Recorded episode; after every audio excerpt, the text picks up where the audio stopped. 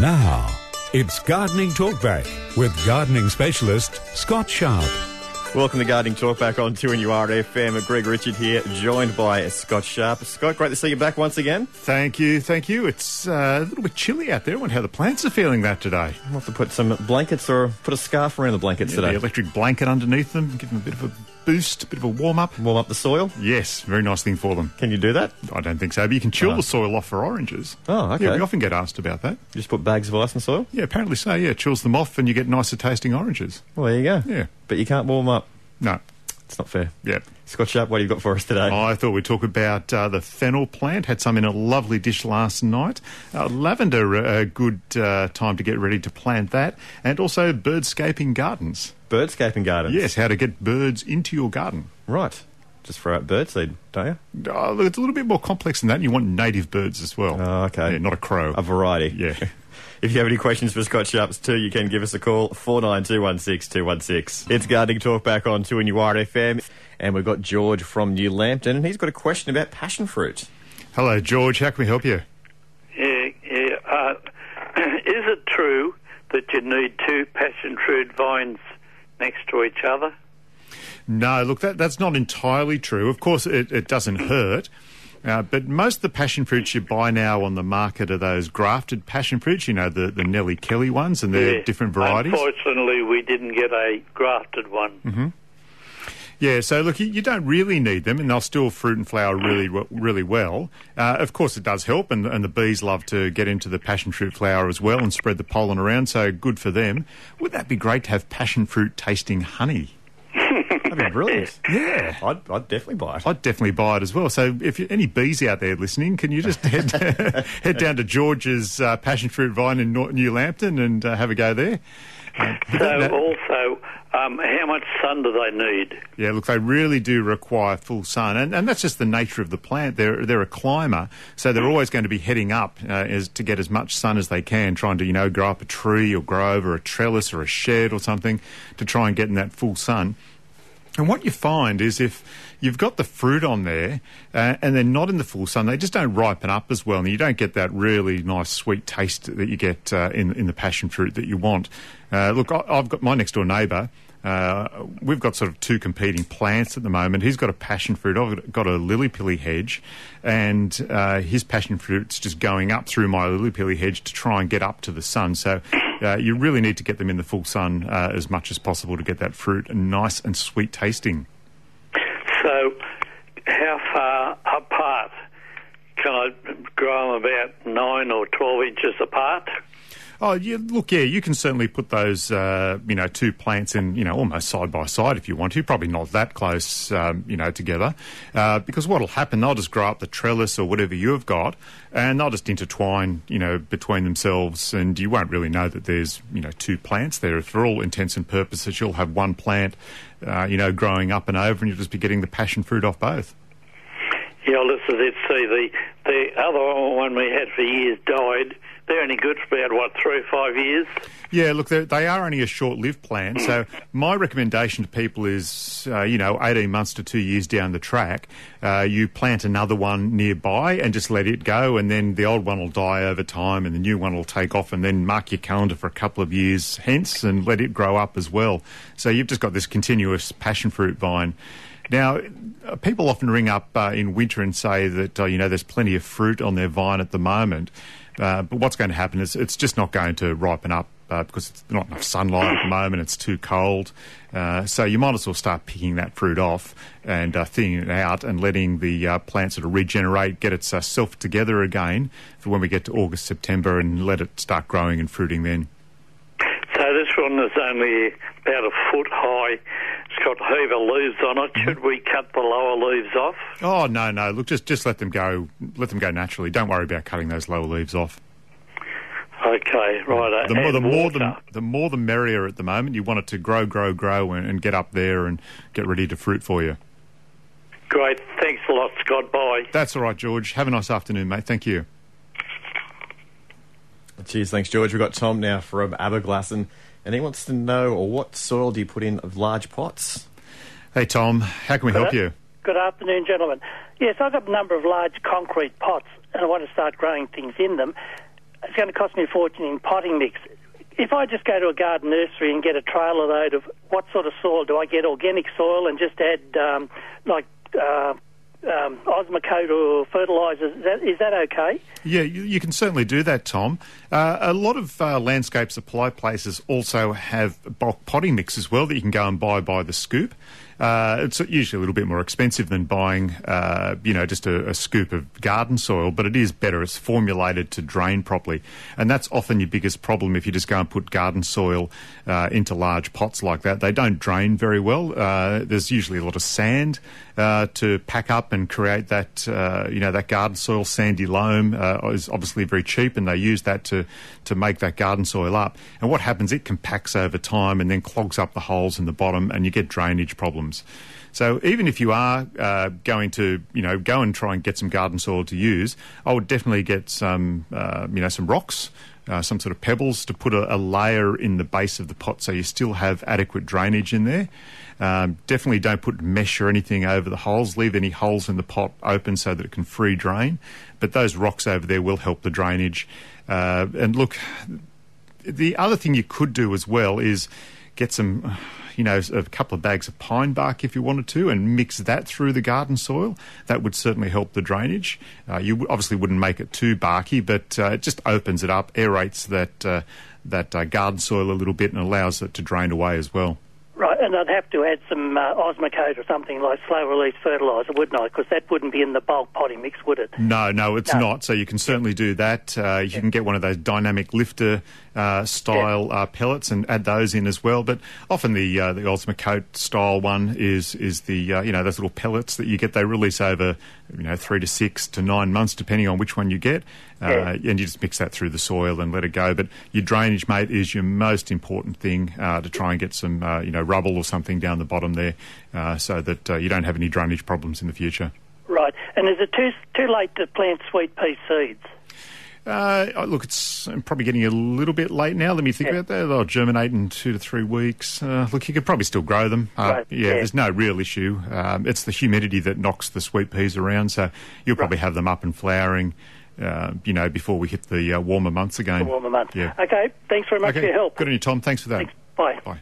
Cheers. Thanks, Tom. It's Gardening Talk back on 2NUR FM. If you've got a question for Scott Sharp, 49216216. 216. And we've got Graham from Coal Points, and he needs some advice about harvesting macadamia nuts. Hey, Graham, how can we help you? Good morning, Scott. Yes, uh, I've got a uh, couple of trees of macadamia nuts, but I've never been able to uh, process the, the fruit. Um, I pick them and get the outer husk on, but I'm not sure what to do after that, Scott. Can you help me on that at all? Uh, look, I'm no no great expert on uh, the harvesting of the nut. I know about eating them. That's always a good thing to do. Yeah, not bad. and that's what you want to do as well, by the that's sounds correct, of it. Correct.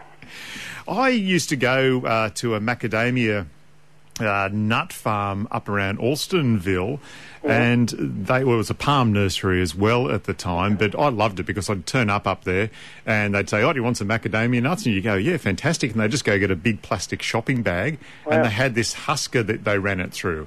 It was okay. like two rollers. They just tipped all the nuts in, yeah. and it just rolled it through and, and cracked all the nuts, and then you could eat them raw. Uh, as I drove back down the coast, oh, it nice. was fantastic. Yeah, just sit with a bag next to you and munch away. It was. I had like a kilo of macadamia nuts that I, I could just munch away at. So they used to use this big roller thing to yeah. uh, to try and break the husk because they are really really tough nuts to break. And I think that's where we get the saying from. breaking, breaking's not my problem. I thought you had to heat them and cook them. Well, yes, look, you can eat them raw, yeah. uh, or you can roast them as well. And I think that's as simple as, you know, putting them in the oven on a, on a roasting tray yeah. and just putting them in there for a few minutes and just letting them, uh, you know, colour up a little bit. Okay. Yeah, so you can salt them, you can put honey on them, whatever you want to do with them. And look, it's the same with all nuts. Yep. Uh, but yeah, most people have trouble with the macadamia nut actually uh, breaking the husk. Uh, yeah, breaking's not a problem. I can do that fine. That's fine. How big's your uh, trees, Graham? Oh, they'd be about uh, four or five metres.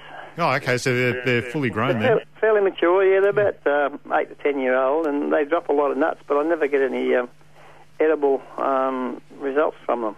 Okay, yeah. Well, look, what you just don't like the taste of the raw nut, or? Uh, well, look, I, I cracked the, the cracked the nuts up, and they always seem to be dry. So I just thought they might have had to be heated first to release the, the, the fruit away from the shell, you know? No, no. Look, my, and my memory again from driving down the coast with my, you know, plastic shopping bag was Yeah. that they were they were, you know, completely edible, even though they were, you know, that soft Okay. um, raw nut. But Yep. and then I've, you know, obviously had them roasted as well, and you'd get that different taste to them. But yeah, look, no, they they were fine uh, coming off the tree. I'm, I'm wondering one why that's happening in particular with your two plants. It's uh, I don't know. See what happens. I get when they drop on the ground, I, I break the outer husk and let them dry out for a few weeks, yes. and then uh, I, I was always hoping that by doing that I'd be able to then eat the fruit. But I've, I've been told no, maybe you got to eat them. up.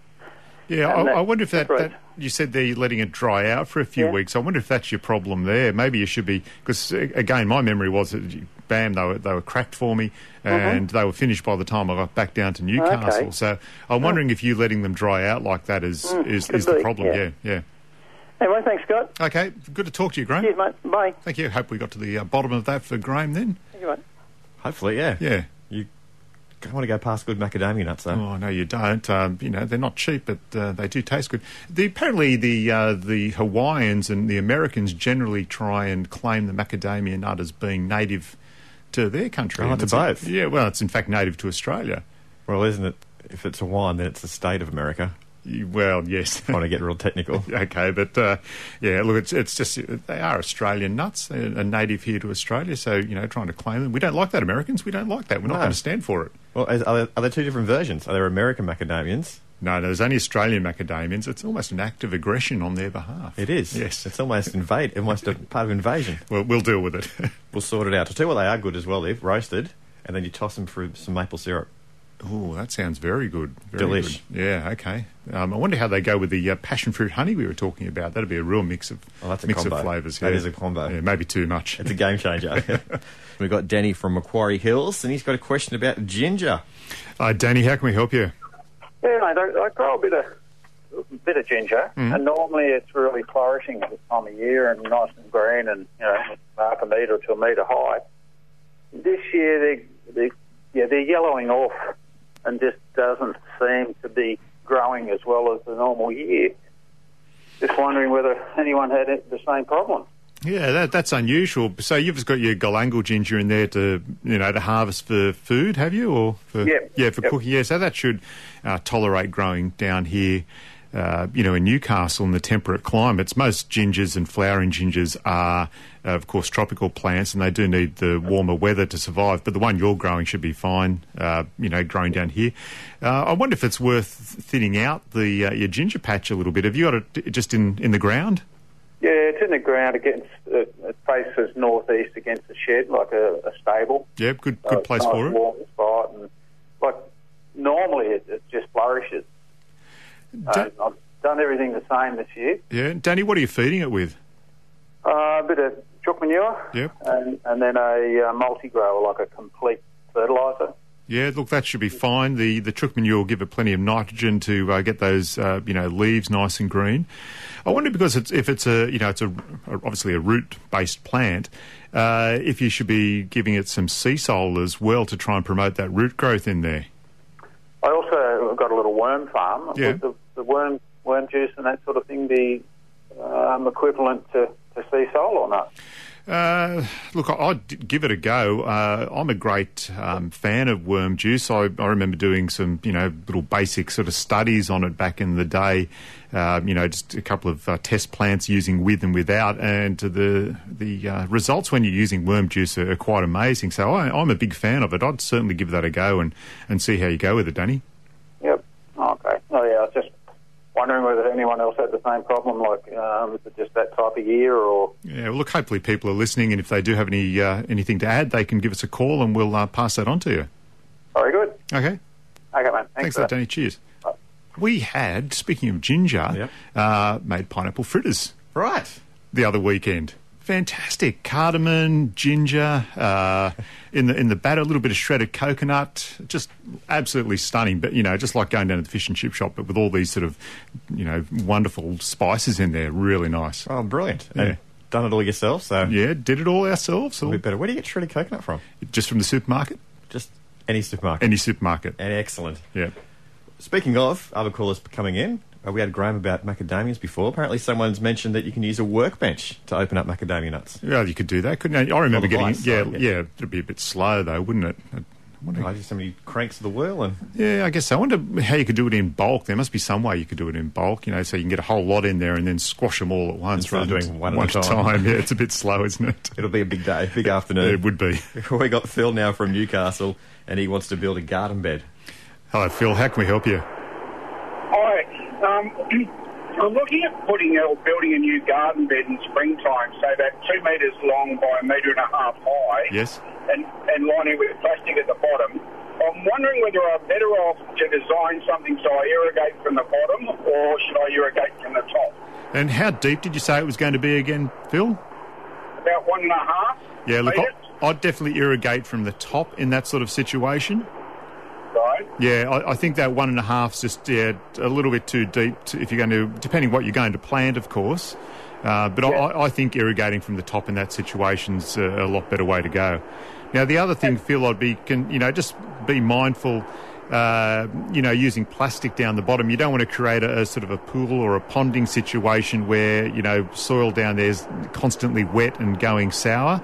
Um, Right. I, I wonder if you're better to use, uh, you know, like one of those uh, sort of ma- materials you get from the hardware, uh, you know, that actually lets moisture go through. It stops, it won't actually let uh, the soil go through, but it lets moisture go through as well.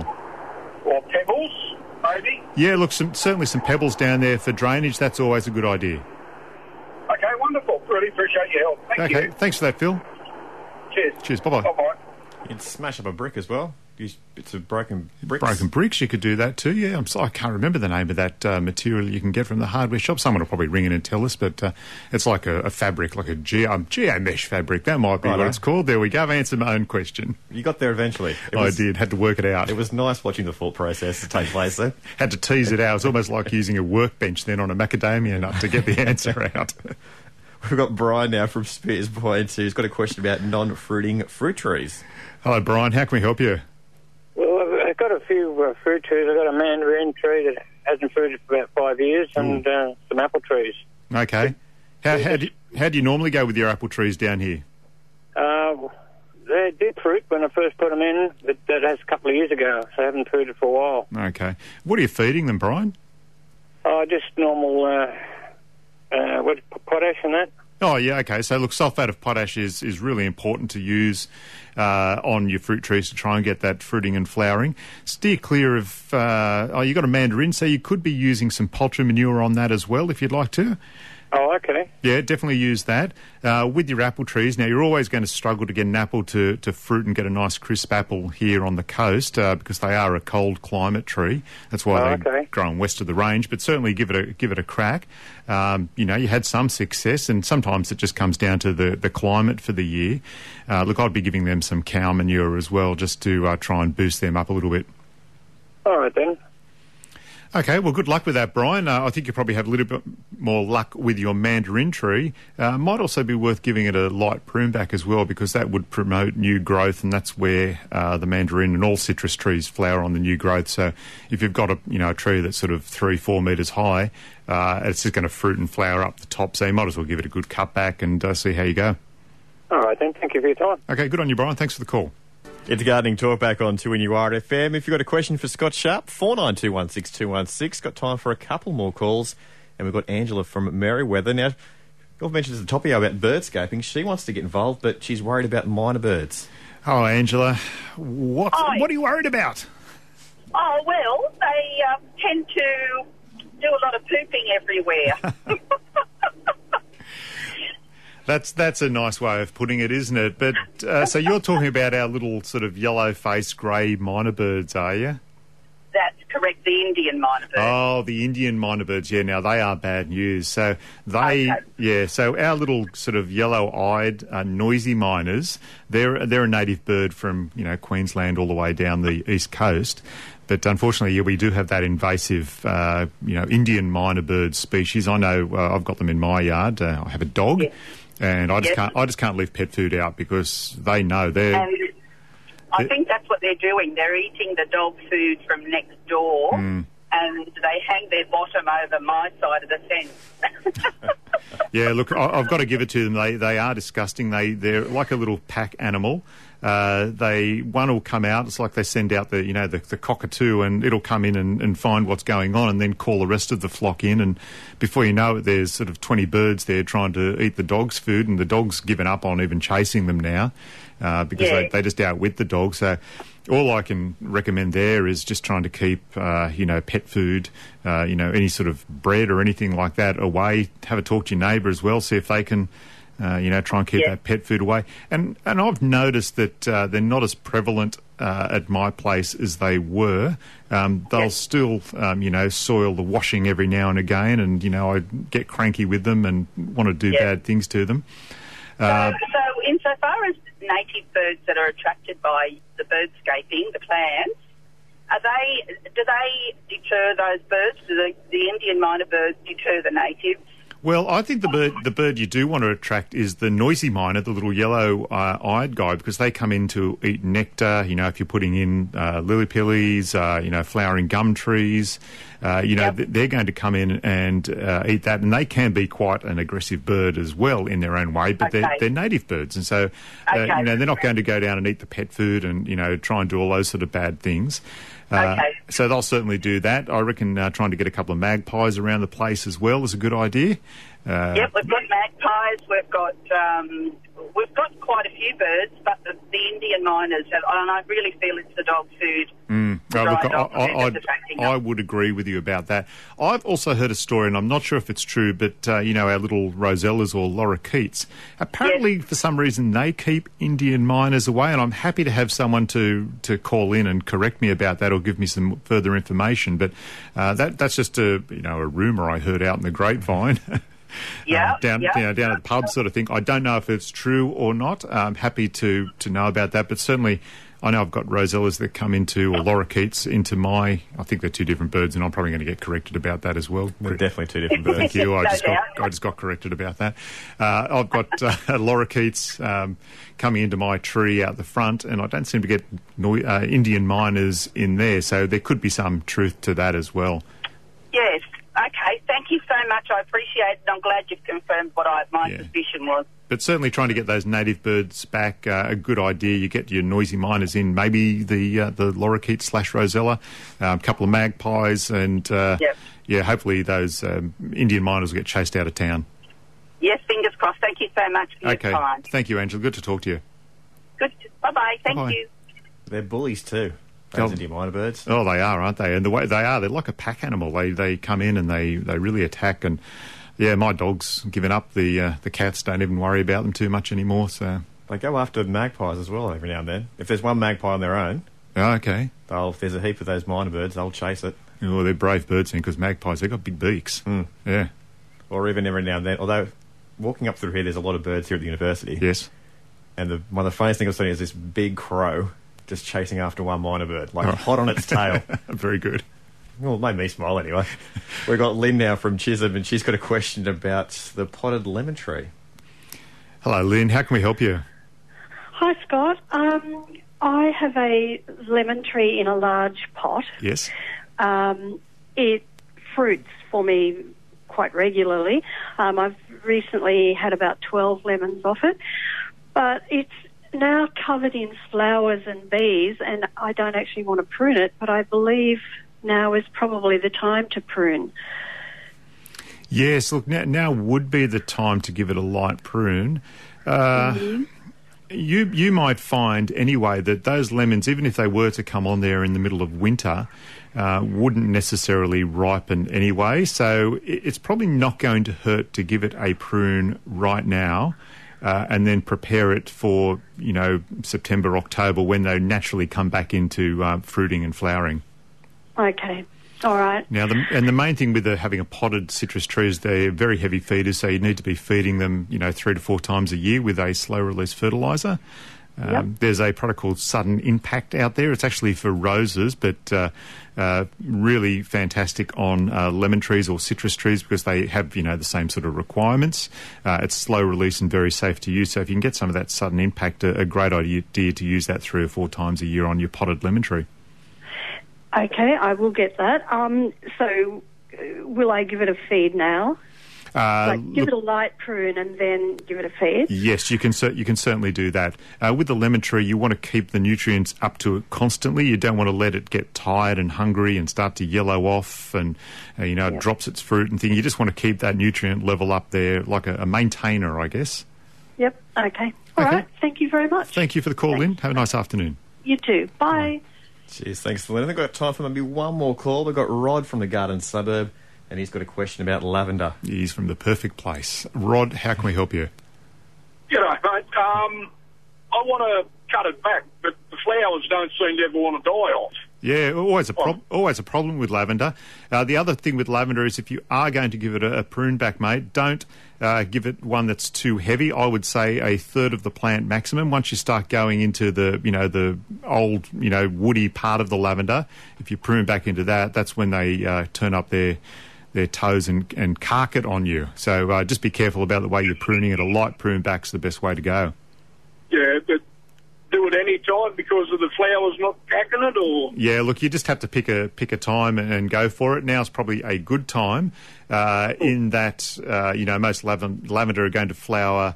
Uh, once we get August, September, October, so you want to prepare it now for uh, you know a whole lot of nice flowering. Of course, it'll flower mostly on the new growth. So if you prune it now, uh, once we get to those early spring months, you'll get some new growth coming on there, and then from that, uh, you'll get a whole lot of nice flowering. You'll keep it nice and fresh and, and tender as well. But main, main thing, do not prune back uh, into that uh, old wood. yep, no, I'm with you on that, mate. I'll Okay. give it a haircut tomorrow afternoon. Thank you. Okay, good on you, Rod. Thank you for the call, mate. Thanks, mate. Bye. Cheers. Cheers, thanks, Rod. Scott Sharp, we're almost out of time for another week. Oh no, it goes so quickly. It does. It flew by today. It did. It did. Great callers, and that's a really wonderful thing. Exactly right. We get these great calls. Time flies by. I do. Scott Sharp, anything you got before we go? I was going to uh, very quickly talk about fennel Yes. because I had that in uh, in some dinner last night. Geez, you're a very culinary person. I did. We had some mackerel last night. It was all very, very nice. Right. Yeah, and we had the fennel with that, but it's uh, look a very easy plant to grow. trouble is, it is sort of considered a little bit of a, a weed here. So if you were going to grow it, you need to do it in a big contained sort of pot uh, here in Australia. Um, it has sort of it's because it's so easy to grow. It's naturalised itself uh, all the way around the world. Um, we eat the fennel seed, we crush that up and use that in our spices. Uh, we also use the bulb mostly in cooking. I think it's become almost a little bit more popular um, than it was because it was considered a weed. I remember where I used to live in uh, Merewether up on the Glebe, the whole park just used to be full of it back in the day. And it's probably still lurking in under there waiting to come back. So, uh, yeah, look, we might even talk about it a little bit more detail next week. Gather more deets next week. Yeah, okay. And, oh, you'll have Jude next week. Okay, and Judy Sharpie next week. Yeah. We'll have to remind her to talk about fennel. If we do that. Thanks for listening to this podcast from 2NURFM at the University of Newcastle. Topics range from gardening to health, well-being, pet care, finance, business and travel. You'll find them all at 2NURFM.com.